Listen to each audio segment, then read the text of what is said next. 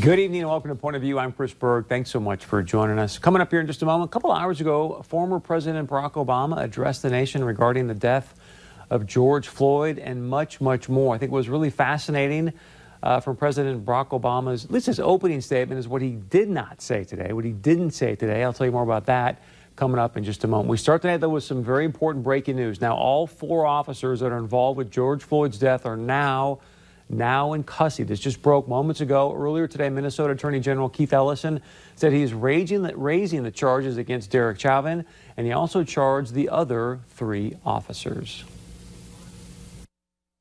I want to begin with a reminder, and that is that we're here today because George Floyd is not here. He should be here. He should be alive, but he's not. About nine days ago, the world watched Floyd utter his very last words, I can't breathe, as he pled for his life. The world heard Floyd call out for his mama and cried out, Don't kill me. First, today, I filed an amended complaint that charges, that charges former Minneapolis police officer Derek Chauvin with murder in the second degree for the death of George Floyd. I believe the evidence available to us now supports the stronger charge of second degree murder We've consulted with each other and we agree.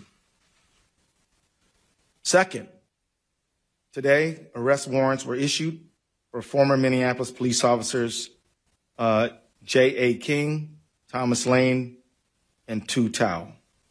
Finally, I'd like to announce that today, Hennepin County Attorney Michael Freeman and I uh, uh, filed a complaint that charges uh, police officer Kueng Lane, and Thao with aiding and abetting murder in the second degree, a felony offense.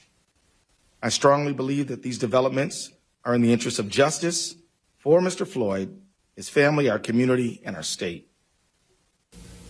So you heard there, A.G. Ellison moved the charges against Chauvin from third degree murder and manslaughter to second degree murder. The Floyd family would like it to be first degree murder, murder, and it may end up actually being that charge. But right now, I believe A.G. Ellison is charging for what he believes he thinks he can get a conviction for, obviously in court. As you just heard there, the other three officers are now charged, and as I mentioned just a moment ago, in custody. So as we all know, people have been calling for justice for George Floyd. So we'll see now with this breaking news if this will begin to quell the rioting and the looting.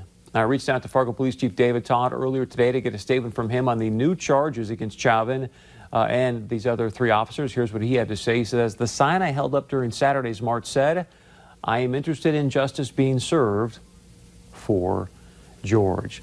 Now I bring all this up to give you some context because it's important that we do that we do get justice for George Floyd. I know that we all agree with that and that's what we all want. Many of you reached out to me uh, over the last few hours here to let me know that hey, you found out about another protest that's going to be happening in Fargo on Friday at Island Park. We tried